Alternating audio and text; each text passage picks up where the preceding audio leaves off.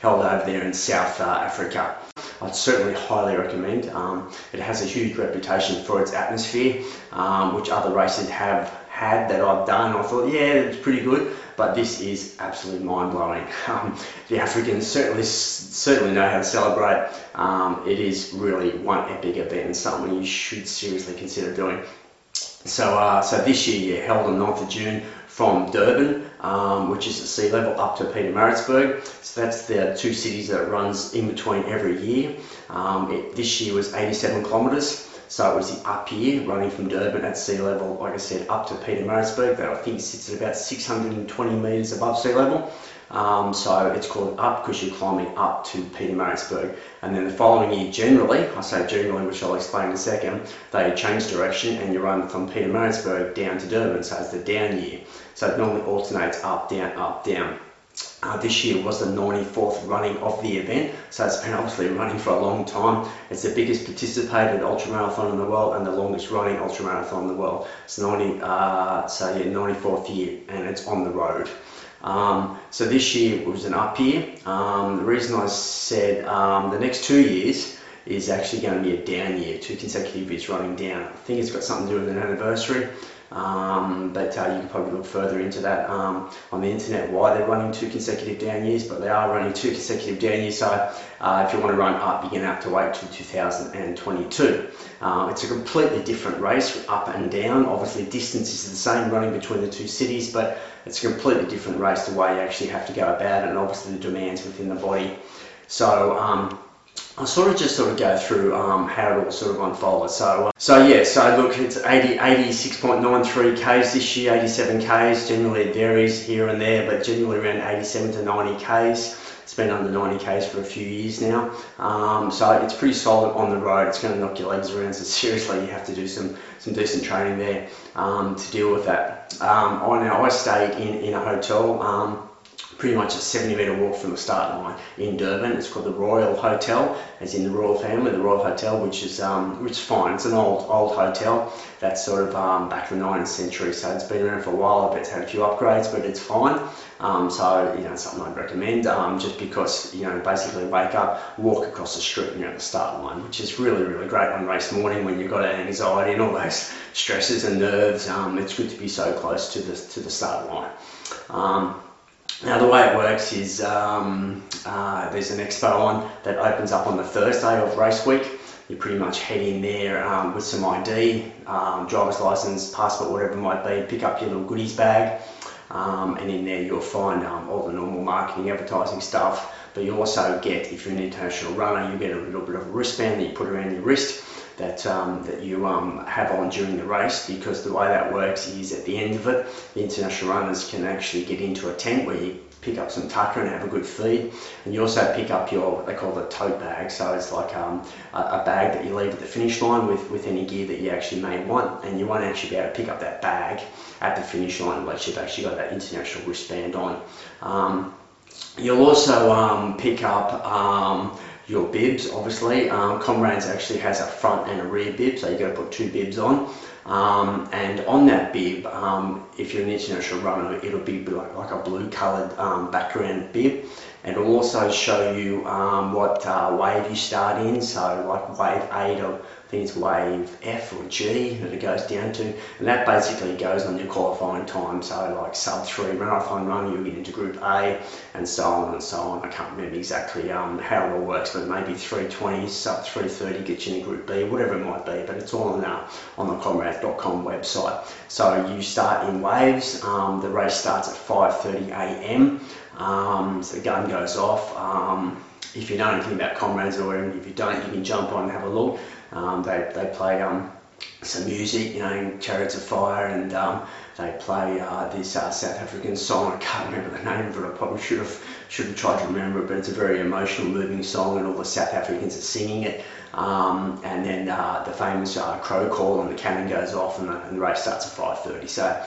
Um, so the, your, your time begins from when the gun goes off. So basically, if you're up the front, fantastic. You know you're gonna you're gonna cross that timing chip um, within um, you know, 10 or 15 seconds of the gun going off. But if you're at the back of the wave, um, back of the group, 25,000 runners, it could take five or six minutes before you start that cross line. So you're sort of a little bit behind the eight ball already because the way Comrades works is there is um, cut-offs along the way, including the uh, the famous uh, final cut-off at 12 hours. So 5.30am to 5.30pm, All runners who do not finish by 5.30pm, they pretty much at 5.30 they, they, they uh, form a, a human line across the finish line and uh, yeah, you um, basically haven't uh, haven't officially finished the race, and You won't pick up a medal.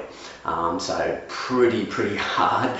Um, generally, I went to watch it. Um, the, the 12-hour gun go off. Um, just to get involved in the emotion and see these um, distraught runners who were so close but uh, didn't, uh, unfortunately, didn't make it to the finish. So it's pretty, pretty, pretty heartbreaking. but that's some of the attraction of comrades. Now there's also cut-offs along the way. Um, can't remember the exact cut-offs again. They're on the website.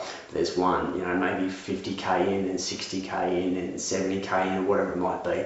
So um, if you're sort of just qualified to get into comrades um, and you're in those last waves, then clearly um, all those people are always trying to make that next um, the next cut-off keeping an eye on their watch. Um, what also happens over there with, with the sort of second half of the people running is is runners form a, a group they call a bus and someone volunteer to become the bus driver and basically um, just try to keep everyone moving on at a good pace so they can make those cut-offs and also ultimately make that final cut-off at 5.30, that 12-hour cut-off. Um, so that's that's another another option to do it. It can sort of take your mind off what's actually going on, and uh, there's a lot of singing and chanting, and there's a lot of um, it is the comrades, so there's a lot of camaraderie and people helping each other out. So that's another way that you can actually sort of cope to actually get get through the actual distance. Um, there's the option that I took on is to actually um, give a little bit of money to one to one of the South African teams, um, and that enables you to um, to have drop bags, uh, three three drop bags along the way, three drop bag stations. Um, so that was uh, kilometre 38, kilometre 58, and kilometre 73. Um, that enables you to put in extra any nutrition, um, any uh, gear. I had a uh, spare set of shoes in there kilometre 58 just in case I was having issues with the shoes I was wearing and just wanted to change it out, blisters or maybe comfort or whatever it might be. So socks or you know anything like that. So that's a good option um, to use um, and I'd certainly highly recommend it. Um, just have extra food in there. You may not know what you can stomach at the time, what you may feel like, but that way you can just put it all in. At least when you get there, you've actually got another option. Now, on the on the as far as stations go, there's a station. They seem to be coming up all the time, every one and a half, two k's.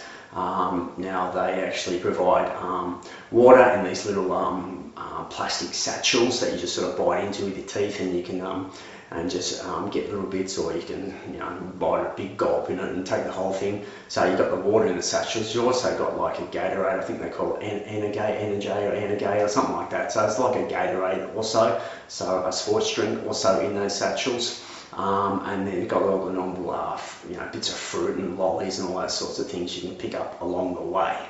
Um, now, being an up here, um, obviously it has a history, or it has a reputation of obviously the first 37, 40k being uphill. Um, you know, they say it'll be the hardest marathon you'll ever do just due to that elevation um, climb.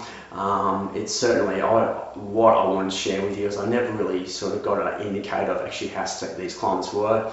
Now they're generally sitting at an average of about I'd say five, maybe seven percent. Um, I used to be a cyclist, so I sort of get to know what a five percent climb is and a ten percent climb is, or whatever it might be. So there's nothing. It's not as if you come around a corner and, and, and see a hill and go, oh my god, I can't believe how steep that is. Um, you know, like 30, 37 k's with it. I think you climb about a thousand or 1200 meters in total in that marathon. Um, I think it's a thousand meters in the first 37 k's, so it is a thousand meters, a fair amount of climbing, but it is over 37 k's. So um, some of the climbs, I think the longest climb, um, Botha's Hill, I think is uh, 3, 3.2 kilometres long, and an average of about 5 or 6%.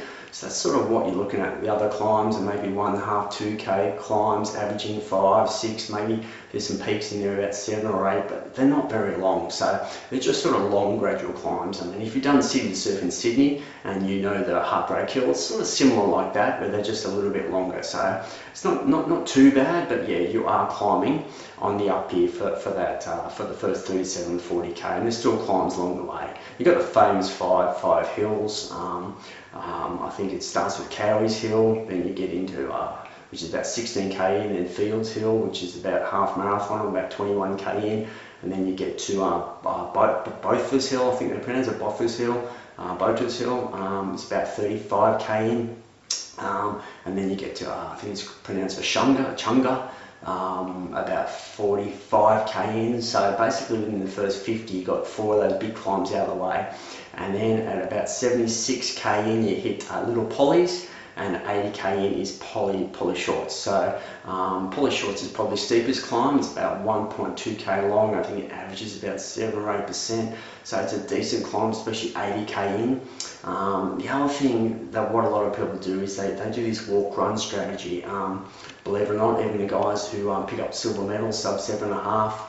Um, are still doing uh, walk run strategies. Um, in the 50s, 60s, you know, seven, hours into a run and you come to a 5 or 6% climb, you know, generally sometimes you're better off just um, doing a walk run strategy or just walking it. Um, uh, I'll just quickly on my race. My race went pretty pretty sour after about 45k due to uh, nutrition problems, stomach issues, couldn't keep anything down. Um, I, um, I did something I should never do and did something new on race day when, due to the fact that I wasn't going to pick up um, any more liquid any anymore. My bottles till um, 38k in, which is basically just over three hour mark. Um, I uh, made up a concentrate. Now the concentrate was high, too high in carbohydrates and sodium, and uh, after a few hours, my body was repelling on it, and uh, I really never bounced back from that. So yeah, just you know, always, always um, think about what you're going to be taking in if you're going to have your own stuff. I mean, you can just drink what they provide you, but if you're going to do the three transition bags along the way, like I mentioned, and you've got your own nutrition, um, just make sure it's tried and tested in, in training. Don't make the mistake I did. So um, yeah, the second half for me was was um, pretty average. And then towards the end of the race, it just came down to muscular fatigue and cramping, all those rest of things. There's people dropping like flies. Um, there's medics out there. There's people out there trying to assist as best you can. But some people are getting the stage where they just cannot uh, continue on for, for various reasons, and they end up um, in these buses. Um, um, there's also medics out there with ambulances, and unfortunately, seeing people getting put in an ambulance with only five or six k to go is, is pretty heartbreaking. I um, certainly didn't want to be one of them, so I just kept moving as best as possible. Um, for what it's worth, I, uh, I finished in um, in eight hours forty, um, and it was it was a tough day, and I'll be going back to try to to remedy those those issues I had out there. it's certainly worth going back for because it's an incredible race. Okay, so you've got the distance, it's all on road, it's hard, the uphill is, um, is, is it is up, um, I think it's 12, no, it's, for, for the whole 87 k's it was 1800 metres of total climbing, um, and like I said, um, going from sea level to, and, and Pietermaritzburg sits at uh, 600 metres above sea level. Now the highest part of the course is about, I think it was about I think it was about 50, maybe it was about 60k in, it's about 820 metres above sea level. You sort of run along a ridge for about 20k. So, so basically 30, 37, 40k, there's, there, there's, there's, there's that climbing. Then you run along a ridge where you sort of, I mean, it's not flat, it's still ups and downs. I don't think there's hardly any flat on the course at all. Um, so you're always going ups and downs, um, but there is a lot of ridge when you're actually running along the, the, the highest part of the course, course for about 20k. So what I mean is there's no real big long climbs, so you can sort of still roll up and down them. Um, but yeah, I mean, towards the end, when you're really fatigued, even the downhills are, are hurting. So um, that's what would make a downhill that I possibly may go back next year for so tough. You've already ran 50, 55k, the last 25, 30k is downhill and destroy your quads. Um, and you know, really, really lighting up the knees. So that would be, people think that downhill would be easier. I don't know if it would be think of running downhill for 25, 30k, fatigue, shattered, banged up legs. Oh, I don't know, but anyway, I may find out anyway.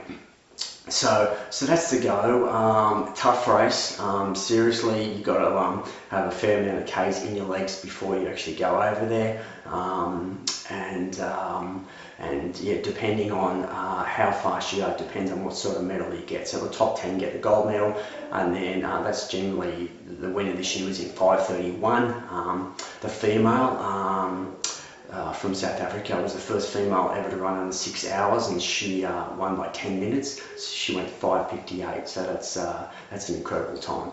Um, but yeah, generally the winners around about the 5:30 to the 5:40 mark. Um, the, the, top 10 guys who um, are under six hours will get the gold medal. And then there's a medal from uh, from the six to uh, to seven and a half, and then there's uh, sorry, the six to uh, seven, I think it is.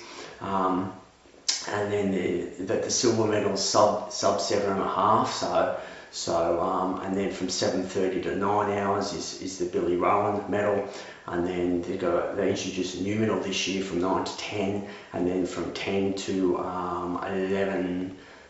30 or 11 hours, you get the bronze, and then there's another medal that you get if you just sub 12. But again, it's all on the website, but there are a lot of people out there trying to get a particular medal, so they're actually trying to run at a particular pace to either be sub 9 or sub 10:30 or sub 11, or like I said, just get the bronze medal and you know, sub 12 or whatever it might be. So there's um, there's also a lot of other uh, incentives out there besides just finishing. It's you know, people who may have never picked up a silver medal might be trying to go sub 7:30. People who never picked up a Bill Rowan medal might be going sub 9. So there's all those other little incentives out there. But at the end of the day, it's a long, hard day. You're out there for a long time, so it's basically pacing yourself as slow as you possibly can. That's still comfortable. Um, to get to 7:30, the uh, silver medal, that's an average of 5:11. So it's not it's it's not a real fast race. It's been able to just um, you know, it's a race of attrition and nutrition.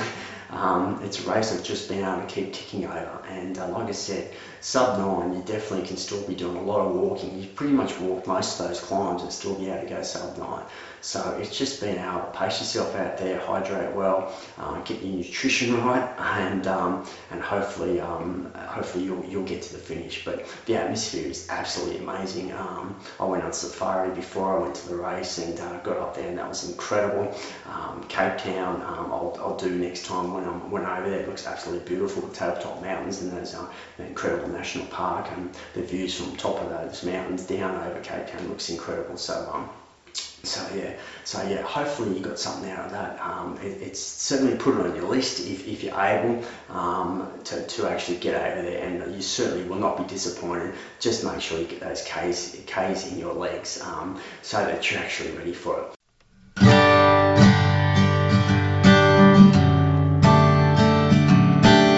Again, guys, the quality of these podcasts will improve as I invest in some better gear, so hang in there all the best for your training and your races coming up. Be safe.